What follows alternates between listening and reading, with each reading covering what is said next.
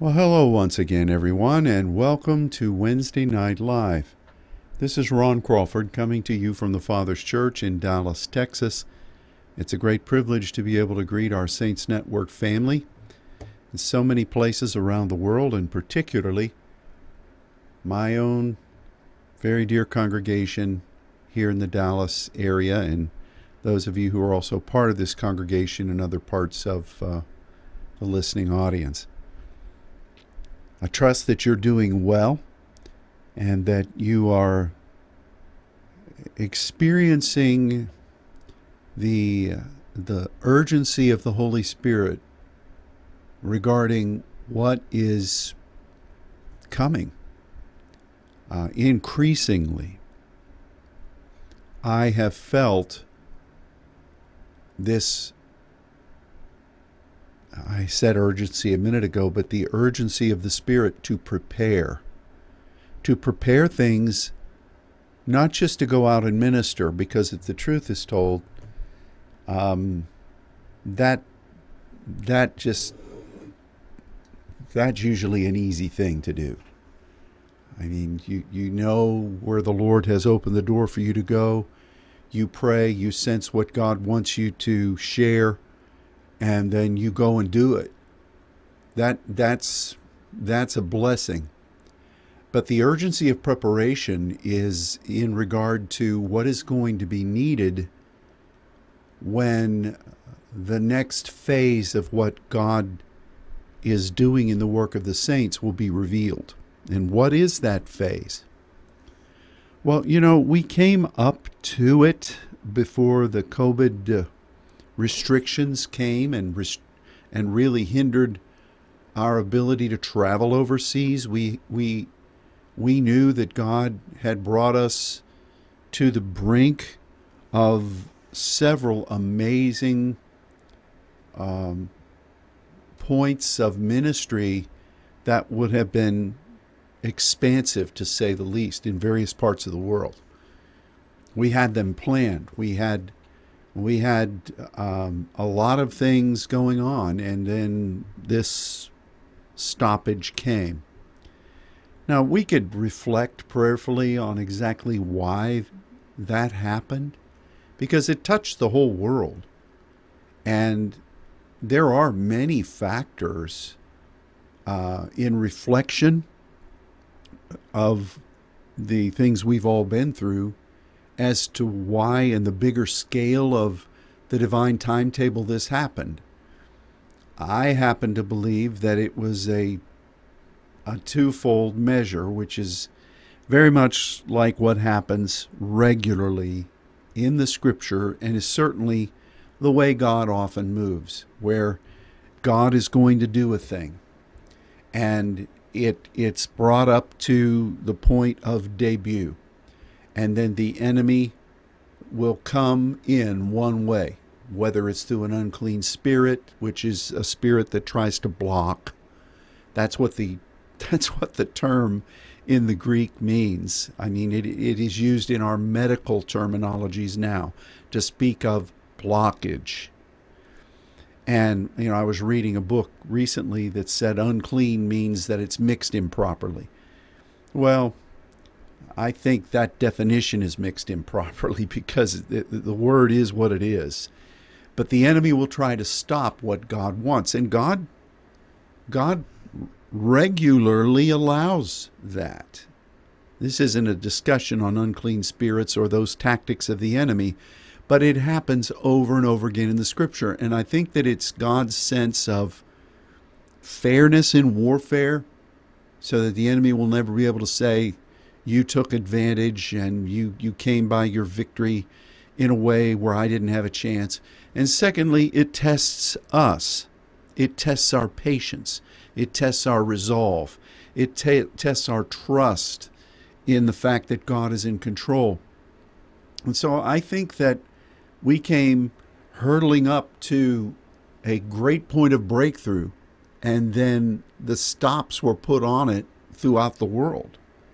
And so we've had to reflect and we've had to wait.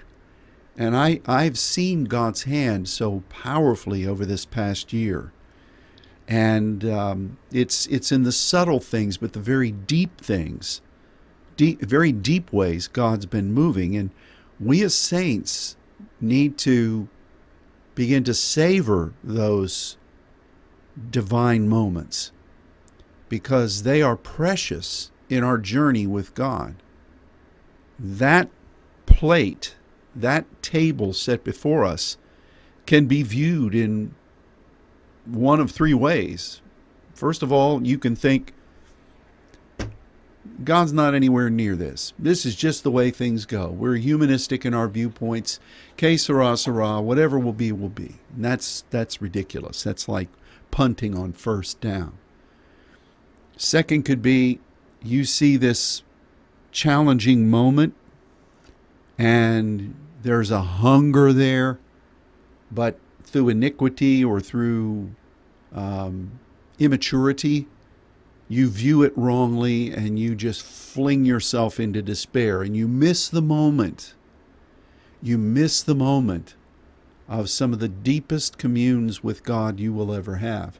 And of course, then the third way is to recognize some of us a little bit slower on the on the draw to recognize that God is doing something here. The enemy may be trying something. It may be cataclysmic around the world.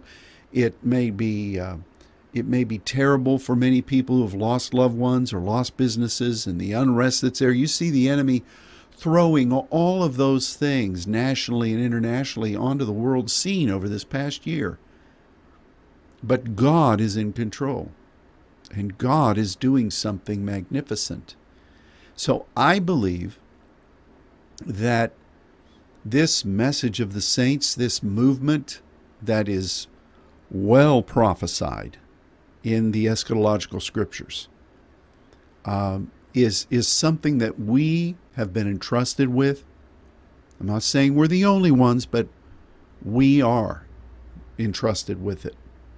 And I believe that God is saying some very strategic directives to us if we hear them, and we have to prepare for what's going to happen as God reveals this work in an, an, amazing way. And I believe part of what is going to be involved in that reveal is a preponderance of incredible miracles, healings, things that are not done in the typical way. Because I know the way churches work. I've been in the church all my life. Somebody ought to let me out. And I've seen how people just go gaga over healing ministries, and it becomes the be all end all. Jesus did not come, He came to teach. He came to make a way for us to be redeemed to the Father. He came to show us how God moves, and part of that is restoration. That's the essence the restoration of our place in God, the restoration of His kingdom, the restoration of the purpose of God from the foundation of the earth, and the restoration of you as His vessel in your giftings, in your strengths, in your perspectives, and in your body, in your finances, in the placement of how you function and operate. It's all about restoration, and that's the heart of the saints. And, you know, the church has, they're supposed to be the ecclesia that are the functioning governing body. But the church has always been reactive. What's the newest thing? What's the hip thing? Oh, you know, I've got to go over here because my biological clock is ticking and I feel God's leading me to this place where there are dozens and dozens of, of viable suitors for me. I mean, I know it, I know the way it works. I, I know the way it works. And it's very rare to find somebody who says, I am here for a short period of time and I am here to accomplish something that God has put me on this earth at this time to do. And as I seek that, God will provide everything that I need and the perfect thing. Uh, one thing that I've seen is that people that usually scamper about trying to get their needs met usually end up very discouraged. But that's another that's another topic. Seek first the kingdom of God and his righteousness, and all these things will be added to you. It doesn't say, Seek first all these things that I want and think I need, and then righteousness, and then the kingdom will come. See, cart before horse there. So I believe, as, as I spoke this past Sunday about how that Jesus went about doing good and uh, was anointed with the Holy Ghost and power and and and power, that um, he uh, he healed all who were oppressed of the devil, and you know that those two, those three factors, being anointed with the Holy Ghost and power, doing good, when we talked about what that meant, and really being an agent of dunamis and we see from that scripture that one of the things that the anointing of Jesus was supposed to do was to undo the way the enemy had quagmired the dunamis.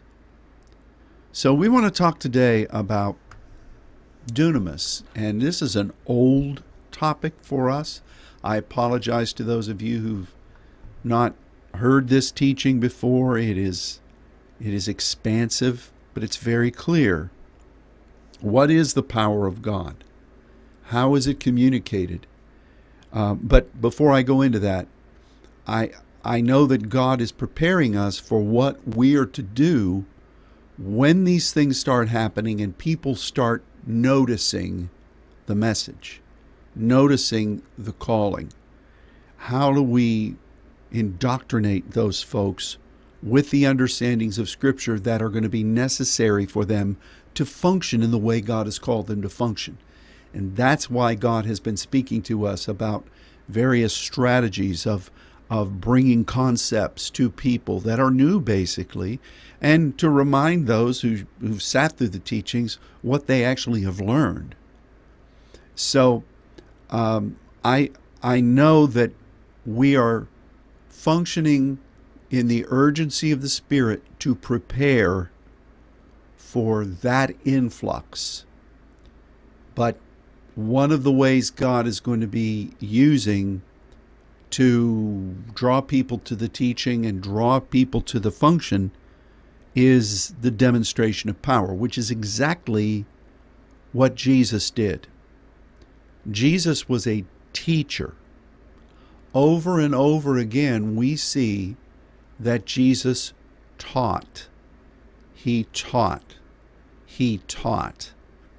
And very often, he would work some kind of a, God would work some kind of a miracle through him. And then when he had everybody's attention or when they were there, he would teach. The objective was not on the healing or the miracle, the objective was on the teaching and the release of what the Father was saying to those that were called to be sons. Does that make sense? See, we get that backwards. We think that we think that teaching is a be all end all, or healing is a be all end all, and it is the focus. And it is a good thing. It is part of the what God does. But the restoration in healing is for the purpose of mobilizing who that individual is supposed to be in the heart of God and how they're supposed to be serving Him. I remember many years ago in the 70s, I loved to hear the teaching of, of Brother Kenneth Hagin, and I listened to I don't know how many cassettes. Remember those? Any of you remember what a cassette tape is? I remember when that used to be all the rage when suddenly we went from reel to reel to actually cassettes. Wow, that's great. And um, but he said he said that many of you are here seeking healing, and he said the first thing I want to tell you is God's not going to heal you just so that you can get up quicker from your chair and change the television channel. Now, that was back in the day before remote controls were really prominent. And um, I used to be, I, I, think any of us in, in my age group, the youngest kid always had to be the channel changer. or the kid that adjusted the uh, the rabbit ears on the television, or adjusted the aluminum foil that was on those rabbit ears so you could get a better signal. Those were some unique days. Glad they're glad they're gone, but those were some unique days. But the purpose of the dunamis power of God is so that we function, because that really is what dunamis is. Dunamis, from which we gain the word dynamite and dynamism and lots of other dynas. Uh, we think of it as being explosive, and it is, but but it's explosive in a way that is in line with what God uh, has ordained to do. Now we've studied this in the past. These teachings are available. We've looked at the power, the five power words in the in the New Testament in their flow patterns that are repeated and that are very clearly seen in Scripture and how those align with power words in the Old Testament. But what we see is that dunamis is significantly placed in this flow pattern. What God does from His throne, that He commissions in the heavens, then he gives authority, exousia, and then dunamis flows out of that. And, in, and then it touches the, the realm. Dunamis is always inherent with authority and the directive of the throne of God. And it does impact to spread the word, to spread whatever God is wanting to impart. That's what dunamis, that's the placement, that is the divinely spirit led alignment of dunamis in the power progression in the scriptures. And so, with all of that being said, when dunamis happens, it's basically about function. It's basically about bringing things back into their rightful order so that they function whether that is in an individual life, whether that is in a national strata, whether it's in the spirit realm, whether it's in your life and ministry. That's the objective of dunamis. It's not ex- it's not a fireworks display. It is a functional thing. So I am not doing a nine-part series here uh, in this broadcast, but I did feel that the Lord wanted us to consider some scriptures, uh, some specific scriptures where dunamis is used. Now, again, this past Sunday we spoke about how God anointed Jesus with the Holy Ghost and power. He went about doing good and healing all that was or oppressed of the devil. And we talked about that oppressed of the devil, what that meant, because it, it's a derivative of dunamis, and how the enemy wants to block the flow of dunamis. The enemy wants to utilize whatever capacity for dunamis that you have and mobilize it for his own nefarious aims. So, Jesus, when you overcome evil with good, when dunamis is functional in a person or in a place, that that uh, untangles the web of the enemy. So let's look at some. These are well known verses. We've taught on this before, but I believe many times we've written about it. But I, I believe that the Spirit is using this as a rhema for us today. The first one is in Luke 6. Now, we have an outline for you. You can follow this. But there are many other verses where dunamis and other derivatives of dunamis are used if you have the proper definition, the scriptural definition in mind, um, you read through those passages and it will revolutionize what the Spirit is saying to you through those scriptures. Um, we, we as saints want to let the Scripture interpret the Scripture, how it's used in the Scripture. And that's where we gain our definitions or at least that's what we should. So, Luke 6, verse 19. The whole multitude sought to touch him, for there went virtue, dunamis, out of him, and healed them all. brought them into function. That's incredible. Let's look at then in Luke 8, a very familiar passage. And a woman having an issue of blood 12 years, which had spent all her living upon physicians, neither could be healed of any, came behind him and touched the border of his garment, and immediately her issue of blood stanched. And Jesus said, Who touched me? When all denied, Peter and they that were with him said, Master, the multitude throng thee and press thee, and sayest thou, Who touched me? And Jesus said, Somebody has touched me, for I perceive that dunamis is gone out of me. Now, that message about the woman with the issue of blood is wonderful. And we've talked about what it means to touch, how it means to ignite a fire and how that's representative of the judgment and burning of the Lord, bringing things into alignment with what he what he intends. But dunamis came through people touching Jesus. Who touched me? When I was a kid, we would sing that chorus, and when it first came out, man, it was great because we finally had something new to sing. He touched me, oh, he touched me. And I'm thinking, how many times in the scripture did people touch him. He says, Who touched me? Who touched me? And and it was about this woman hearing of Jesus, or these people hearing of Jesus.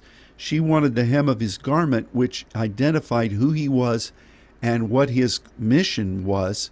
She believed, Jesus said, Your faith has made you whole. What you believed and what you did brought this. But virtue, dunamis, flowed into her body as it did to all those other people in Luke 6 that touched him. Now, for those of you who like to preach about the explosive, if do you know where we get that, what we use that word for? It's dynamite, it's explosive. Whoa! People go off on that. Well, this was so explosive with the woman with the issue of blood that had Jesus not turned around and said, Somebody touched me, dunamis flowed out of me. Even the mighty men of faith and power surrounded him, said sarcastically, Lord, this whole throng, there's a throng. You know what a throng is. That's a whole peck of people. They're all around you, and you're saying, Who touched me? So this was obviously so explosive that none of them heard it. None of them knew what in the world Jesus was talking about, but yet he spoke about dunamis flowing out from him.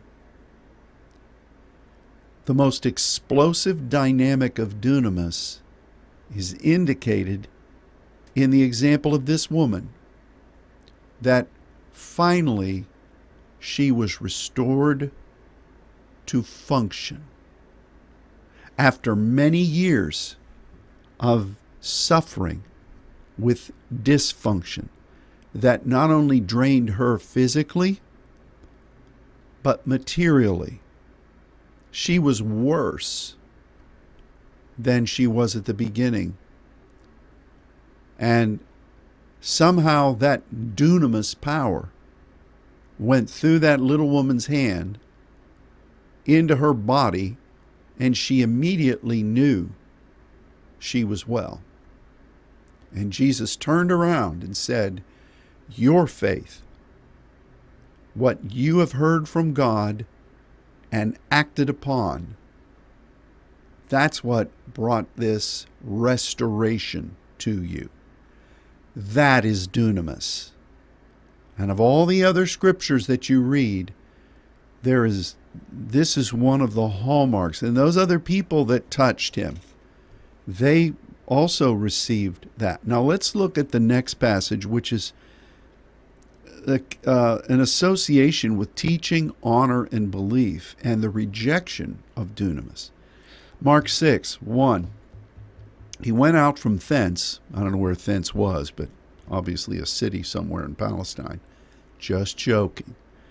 And he came into his own country, and his disciples follow him. And when the Sabbath day was come, he began to teach in the synagogue, Many hearing him were astonished, saying, From whence has this man these things? What wisdom is this which is given unto him, that even such dunamis works are wrought by his hands?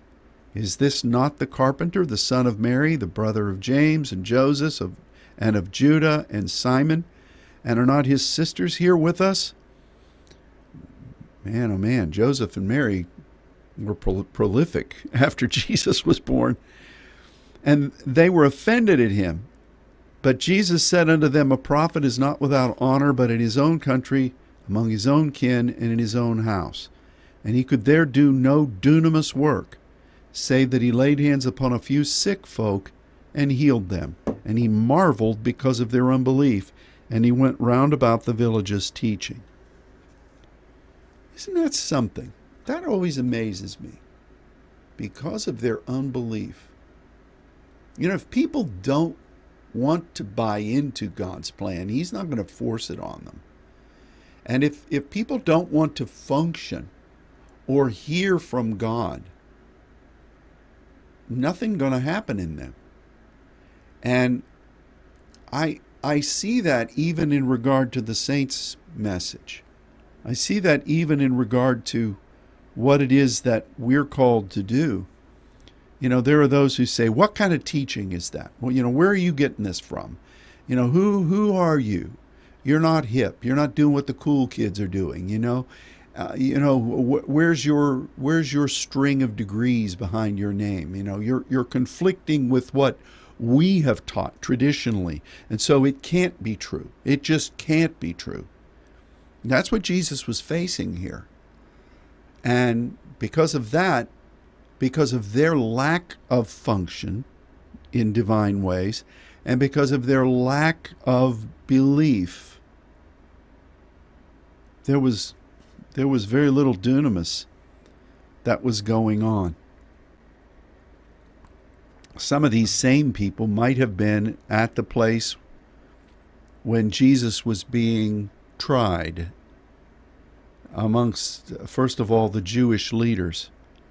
And in Luke 22, verse 69, it's one of those funny chapters in Scripture where you think whoever was in charge for chapter breaks obviously fell asleep while this scribe was writing these down. Uh, because there are 60, there are more than six, there's well over 70 verses here in, uh, uh, the, anyway, one chapter. It's, it's, a, it's a New Testament, Psalm 119. Jesus is there and they're saying, they're interrogating him. And he said, I'm not going to tell you whether I'm the Messiah because if I do, you're not going to believe me anyway. But he said, Hereafter you're going to see the Son of Man sit on the right hand of the dunamis of God. Did you ever consider that the dunamis of God is initiated? Well, maybe not initiated, is launched from that place at the right hand of the throne. The right in the Old Testament is the, the word aman for believe. The essence of communing with God at the right, at the prophetic right hand, is where we gain our directives from God as sons when we pray. And there, Jesus says, I'm going to be sitting there. You're going to see it. The function of the throne in the way God intended it to be. God always wanted you and me to serve Him. Now, we were created, um, I don't know how long after God began putting together His creation, but we weren't first on the block. We were always in His heart from the foundation of all things. But the uh, the issue of what would happen at the right hand of the throne of God as opposed to the left hand of the throne of God. The right and the left are, are dynamic principles in Scripture, the right being prophetic, where you begin your journey with the Father and then you walk through the fulfillment through obedience to the left, which is God's timely release of His will, uh, how He fulfills that the church is largely left-handed. We want it. We want it now. But God says, I want you to partner with me. It's about the journey with me. It's not about the end result. The end result is uh, not in question. It's what is in question is whether you'll walk with me and whether you'll grow. So the right hand of power, the right hand of dunamis, was what Jesus said he was giving himself to affirm, restoring that place for sons in the walk of faith with God. Anyone who would believe on him would come, not just Moses, not just Abraham, not just um, David, anyone who would come to God through him. And we can all function, we can all function before God in that progression from being babies to children to sons and heirs and joint heirs. But that function at the right hand, the dunamis at the right hand, was what God uh, was really bringing about through Jesus' sacrifice. Now, we know very clearly from the flow of the power words in the New Testament that the divine author, the Holy Spirit, Jesus, the living Word, showed us. We compare uh, spiritual things with spiritual in our study of the Scriptures, and we find that. So we know that the, the kratos power of God, that dynamic power, is there at the throne. God has all power, and all power is given unto me in heaven and in earth. So the throne is that, and the throne is where the plan is kept and released from. So when Jesus spoke about the, the, the right hand of the dunamis of God, it was really, you know, I'm I've come to restore mankind to this and restore what God originally wanted. And so that right hand, that dunamis, yes, it's explosive.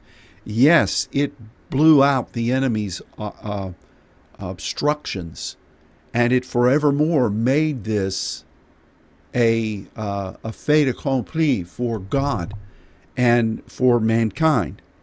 But that's why it's the dunamis there. And some would preach that and say, "There's power at the throne." Well, yes, there is, but it begins by partnership, and many Christians don't realize that. I, one of the most egregious things that I hear taught. And sometimes I'll hear people quote icons in the Christian world. I'll hear them say this, and I cringe that every Christian, when we're born again, we're born again with authority. We're born again with the potential of authority. We're born again with the prospect of authority. But authority, you, when you're faithful in the small things, you're made ruler over more things. And when you, um, you know, like the parable of the talents, which the progressive church has turned into an anti capitalistic tripe, which is ridiculous. It's one of the most it's one of the most bizarre twists of scripture I've ever heard. But the Bible says that the Lord is going away and he gives five, two, and one talents according to their several dunamis, according to the dunamis that's within them. And and that means according to what they were supposed to be functioning in, what they had capacities and an ordaining to function in. And um, and then when they're faithful, God promotes them to greater work. So yeah, we have the prospect of authority, but many in the church just think that because they're in the kingdom, they can do anything. You know, I I'm a father of grown daughters, and I'm seeing our granddaughters grow. And I remember when my girls were little, I didn't give them just the run of the house to do whatever they wanted to do from uh, as they were faithful then they gained greater authority and now they're mature women who are active in the business world and function wonderfully but that was a progression. These little ones that are just, um, you know, they're they're just nine years old now. I've watched them be given, because of their faithfulness, certain measures of of advancing authority, what they're responsible for. And so dunamis is that at the throne is the initiation of what God intended for mankind to do with God, which is why Jesus is seated there as the eternal Son, all all God, but he is that demonstration of the heart of God, of the Trinity, wherein we learn to be sons and we partner with God. I'm grateful for that. But that's function. Not only was the plan unlocked because of Jesus' sacrifice, as people then could be redeemed to the Father, but our ability to move in dunamis was unlocked. And that is a wonderful thing. That is just a, a, a glorious thing. At the birth of the church, then, which was after this work had been done, Jesus at the right hand, in Acts 1 8, you shall receive dunamis after the Holy Ghost is come upon you. Now remember, Jesus was anointed with the Holy Ghost and dunamis. Remember? how, how that God anointed Jesus of Nazareth with the Holy Ghost and power. Why the Holy Ghost? Because that is one of the dimensions of the seven spirits wherein we partner with this restorative promise. That's what holiness is from its roots in the Old Testament. It's not a list of do's and don'ts. It's not a, a measure of purity or impurity. It is a passion for God's eternal purpose. So the Holy Ghost is there and dunamis. That's how Jesus was anointed. And when when the day of Pentecost was coming, Jesus is prophesying here, you're going to receive dunamis, you're going to receive functionality as the ecclesia, as the church, on the birthday of the church at Pentecost. And the Holy Ghost will come on you, and you will then become martyria, witnesses. And that doesn't just mean, brother, do you know Jesus? I've known people, and I'm just, hey, I'm just going to talk here. Bear with me now. Um, speaking from the inside, being witnesses doesn't just mean you saying, Do you know Jesus? Being witnesses is you adapting what God has called you to be and you dying to everything else so that you fulfill that.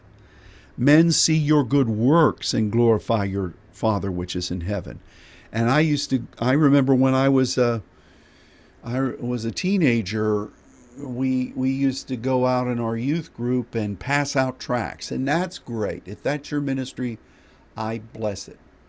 And we said we were witnessing, which I guess we were in some ways. But I knew very well, without being judgmental, that some of the kids in that youth group really weren't even living for God. So, is testifying just something you do, or is it something you are? Well, if you're a martyr, you are. it's not just, oh, I think I'll be a martyr today. Tomorrow, you know, we'll do something else. Now, if you're a martyr, you're you're sold you're sold out. I mean, you're you're in it. You're not you're not quabbling. You're not you're not vacillating.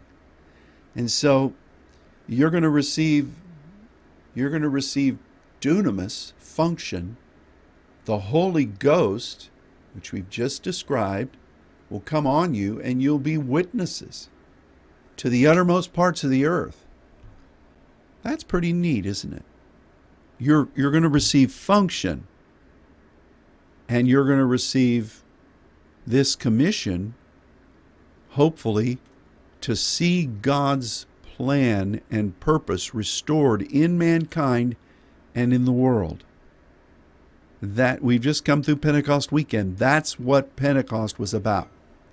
Tongues of fire, fire represents beginning points. It rep, it really the spirit of judgment and burning speaks about the the uh, the alignment with what God has intended, the mishpat, and then the function of it, the fire of it. And that is the heat of it, the, the glory of it. So that's what the Holy Ghost and fire is, is that you're actually seeing God cause you to to manifest what you're called to be and to see that happen through you where God leads you. You know, there are so many of these verses. The Apostle Paul said that he was going to preach the cross, which, yes, is salvation, but it is also what we pick up and carry at the direction of the Father and we establish it. It's a stake of ownership in the spiritual histemes. That's what God's Word says. And Paul says when we preach that, it's with power, dunamis. That's not on your list there, but you can do this cross reference. You can look at dunamis. It's easy to do. Everybody should know how to do that by now in your Bible program. So this is uh, this is an incredible thing. And the last verse I want to share with you in this uh, abbreviated discussion. We've touched on a lot of major themes that we've spent hours teaching about. So I would advise you, if you want more teaching on this, check out the archives, check out the Vimeo. There are books here that are available for you, or just dust off the one you already have. But look, uh, look at uh, this last verse on the sheet. Well, actually, it's not the last verse. Acts 19:11. God wrought special dunamis by the hands of Paul, so that from his body were brought unto the sick handkerchiefs or aprons. These are sweat rags, or what he wore as he worked. And the diseases departed from them, and the evil spirits went out from them. This was special dunamis. And these were just taken, and, and people believed. Function happened. Wow. This so, it's so simple. Like that woman that got on her hands and knees and pressed through the throng, that little emaciated woman. You don't think she was emaciated? Read the story again. 12 years she was bleeding. She lost all her living, was worse than she was at the beginning. She was obviously frail. You know, something God brought me through last year was a thing that's actually turned out for the good, but I bled a lot and I lost over 40 pounds. Now I've rebounded some of that. Don't think I'm going to Dairy Queen or Braum's. Uh, it's just, you know, you get down to skin and bones and you're going to rebound just by eating. And I felt I felt weak. And that was just in a few months. You tacked 11 and a half more years onto this. This woman, I think anybody should agree, if you're thinking with a right mind, that she was probably emaciated. And finding where Jesus was was a task. And then there was a throng of people who obviously were oblivious to what was going on around them. The only way she was going to reach through to the hem of his garment as they were walking was to go through the ankles and the knees to get to him. Maybe some people kicked her on the way or tripped over her. I don't know. But that's that's kind of a weird thing in the big scope of things, isn't it? Um, but restoration was brought to her, and it sure was explosive in her body. She was the only one that knew it besides Jesus.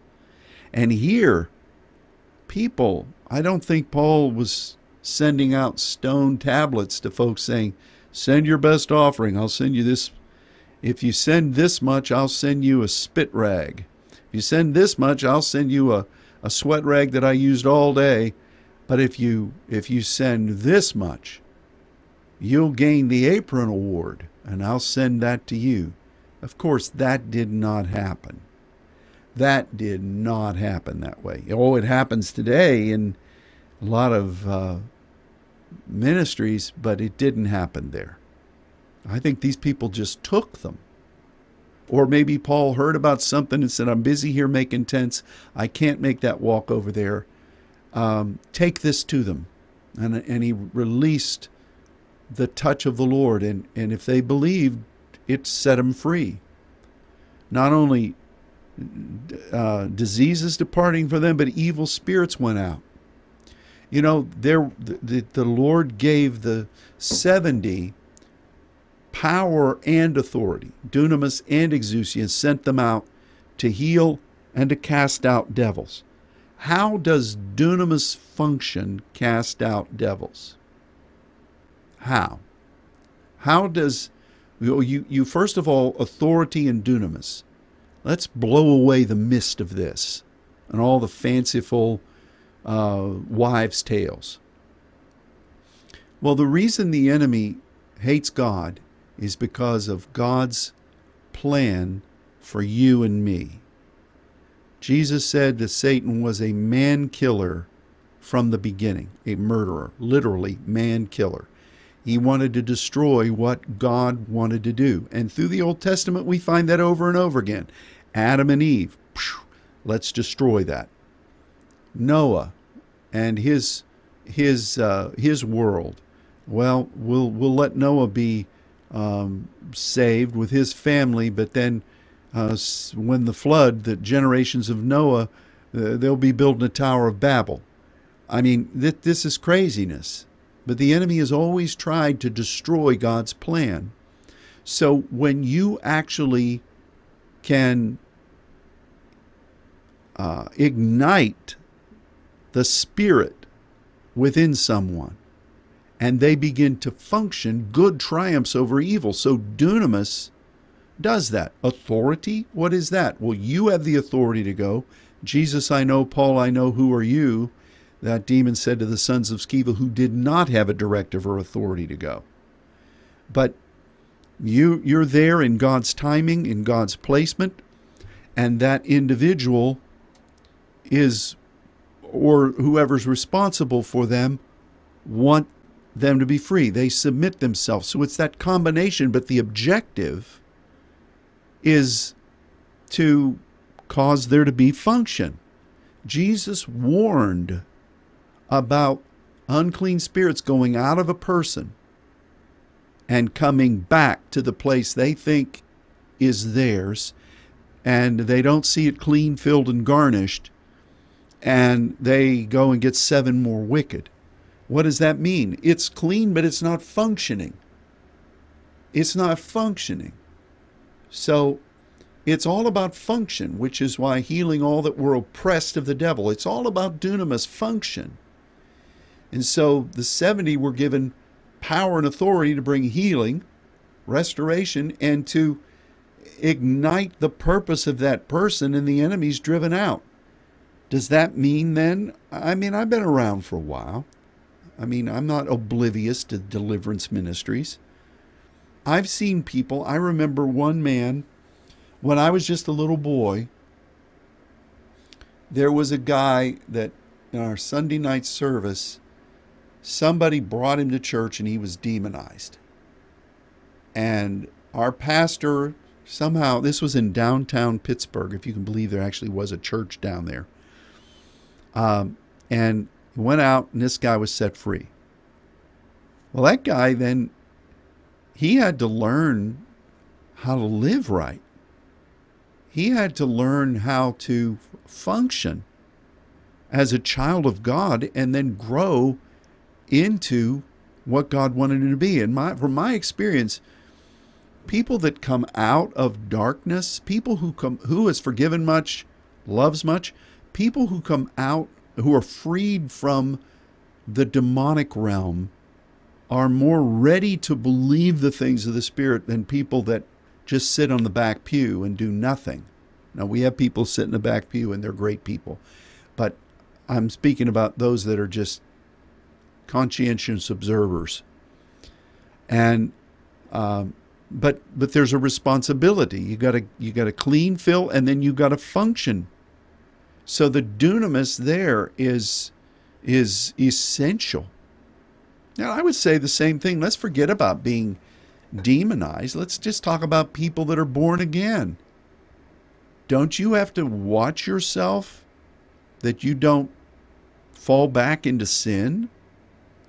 don't you best find that if you're functioning as uh, pursuing to be a son, to do some work for God, that you're less likely to go off the deep end? I've I've seen that. I've seen it in my own life. I see it. I've pastored for over 40 years and grew up in the church before that. Um, I see these things. So demonically possessed people, when they're free, they have a responsibility to function. And they will grow in the Lord. But I will say that for the most part, they're more ready to believe. Like in the book of Revelation, when those from the synagogue of Satan come and they lay on their face and they say, We want to come with you because we know God is with you in truth. They, they understand these things. And um, but but the dunamis function is is really what our objective is, and then spreading that dunamis into people and into places, and and I know that God uses His dunamis as a calling card. It's like it's almost like, forgive me for using this term, as an investment, as a tithe ahead into the teaching on dunamis and function. So,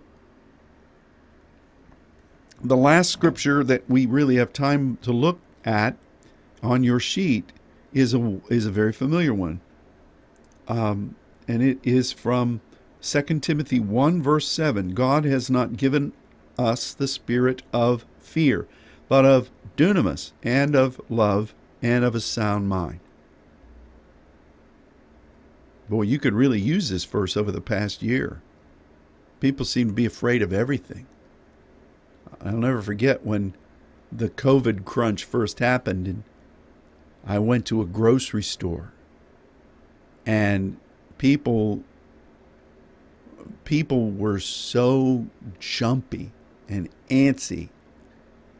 I mean, they'd look at you like you were ready to shout unclean at every minute. Don't uh, that old Sting song, "Don't stand so close to me." Um, but we we've been given function, and then we've been given love, the agape of God, the breathing hard after what He wants to do from His throne, and self a, a disciplined thought process. The best way to adapt a disciplined thought process is by applying the principles of God and recognizing that you are like the Blues Brothers. You're on a mission from God. Well, not like the Blues Brothers, but they were on a mission from God, they said. And I've never watched that movie. I don't know what you're talking about. Well, let's just eliminate that. They you are called of God. You have a mission from him. And nothing is going to separate you from that. If unless you let it. So think that way. Think scripturally. Now, regardless of whether you think things are going the way they should or not, whether you can understand what God is doing or not. You know, God spoke to Job, who we talked about last week, and Job was continuing to walk in faith and is in integrity. And God said to him, Where were you to counsel me when I created all things? Listen, none of us are going to be promoted into the role of the counselor to God. Yes, we'll commiserate with him. Yes, we will offer supplication. Yes, we will partner. But we're not giving him advice. And sometimes when you see things happen, like this last year, where things seem to be turned upside down, we have to trust the fact that the function God has called us to the calling of the agape God has given us and the principles he's taught us and what he has prophesied that we know is a direct word from him, that sound mind, that's what we have, and we should never give place to fear, to phobos. We should never we should never fear what would come against us And we should never fear that somehow God has abandoned us. We should never fear that somehow we've missed it or that God has that God has uh, bypassed us. Oh, the enemy is so shrewd. He hits every one of these things. He even with what I said at the very beginning of this broadcast. You you prophetically sow forward into that preparation for something that is not as though it is, which is the heart of what Abraham had to do, and God calls that righteousness.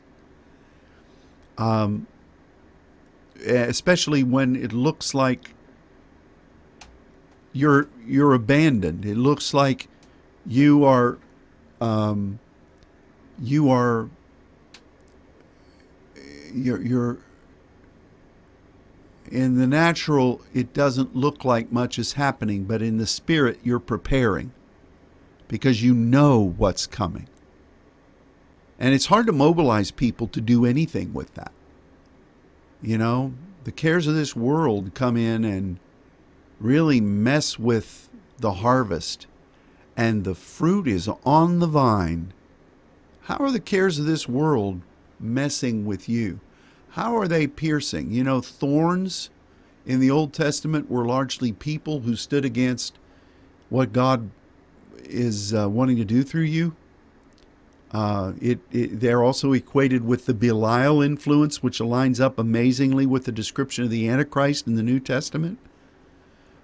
How are thorns, other people, and other things affecting you? I want to be fruitful. I, you know, I, I know you do too. But you better take a good hard look at what God has called. He's not changed his mind. You know, you've gone this far, and now you're going to.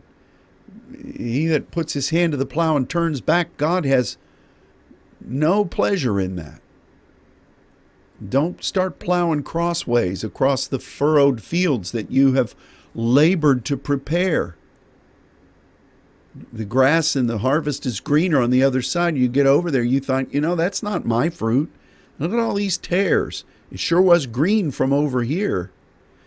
You know, this past week, uh, we were ministering on uh, a broadcast to the Brazilian saints.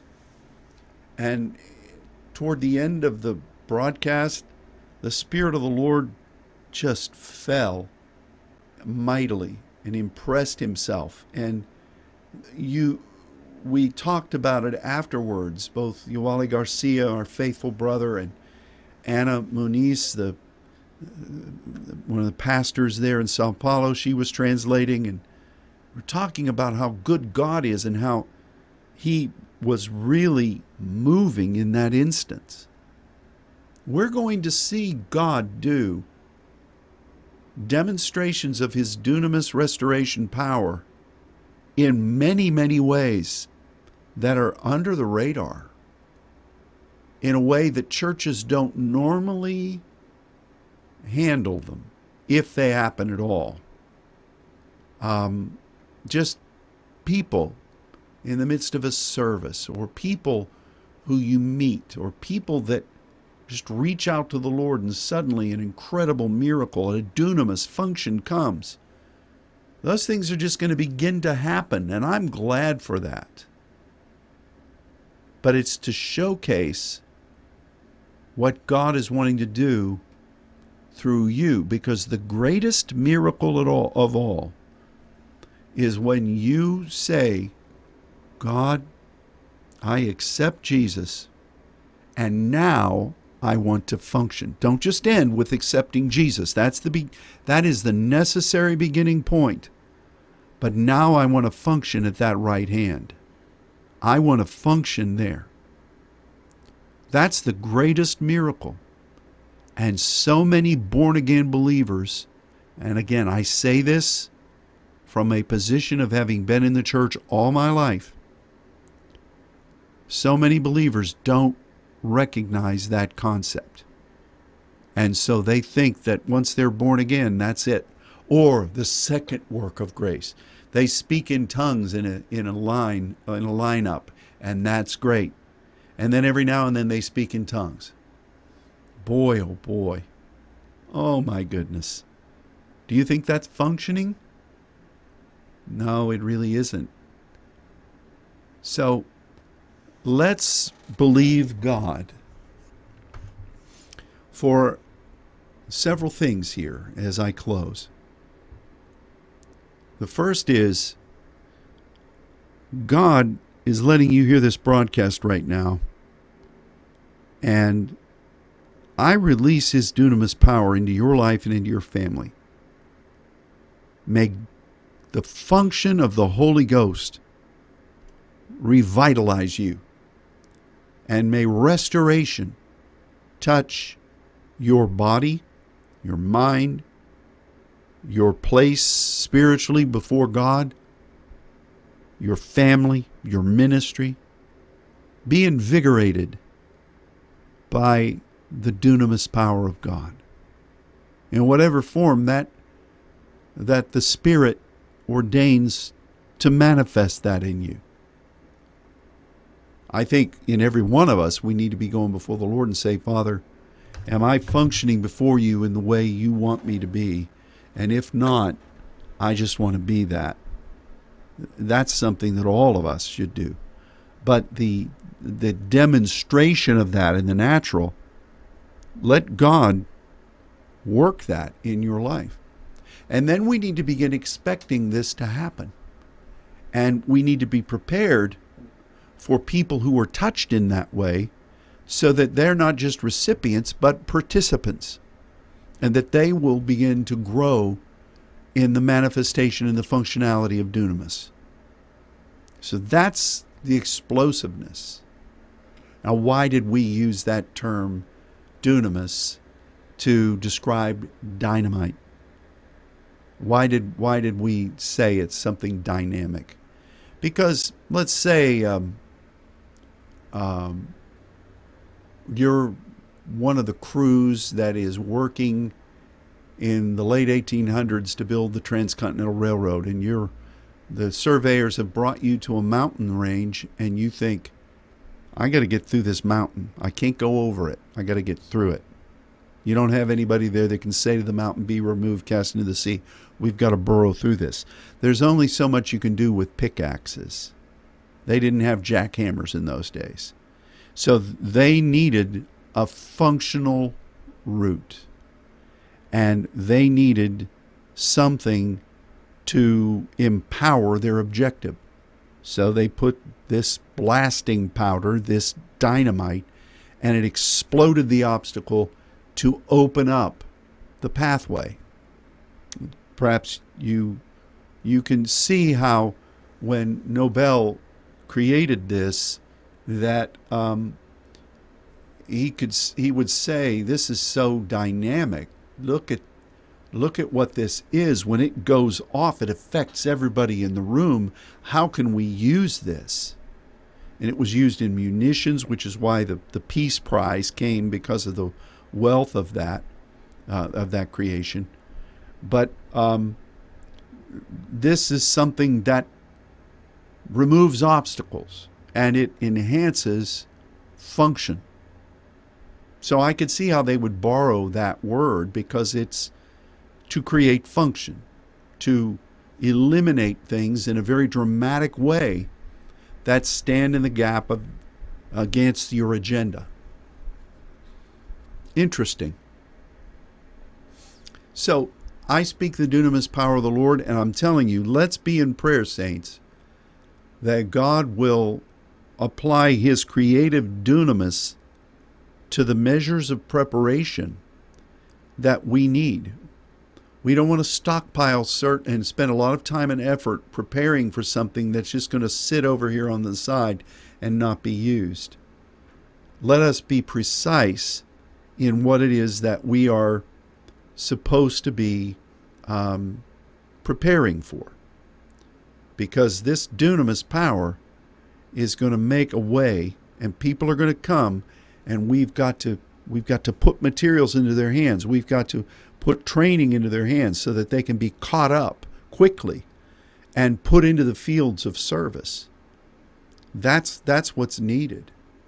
And that's what we're we're preparing in prayer but we're also preparing to um, to remind saints what it is that's so readily believed from the Scripture, and to uh, inoculate, indoctrinate those that will be coming. But dunamis, dunamis is going to function in bringing them on board into alignment with what the Father has called them to be. But God is going to use special measures of dunamis to get their attention and to cause them to know God is in this, which is exactly what He did through Jesus' ministry and through the disciples' ministry, and what He wants to do through you with the Holy Ghost in power.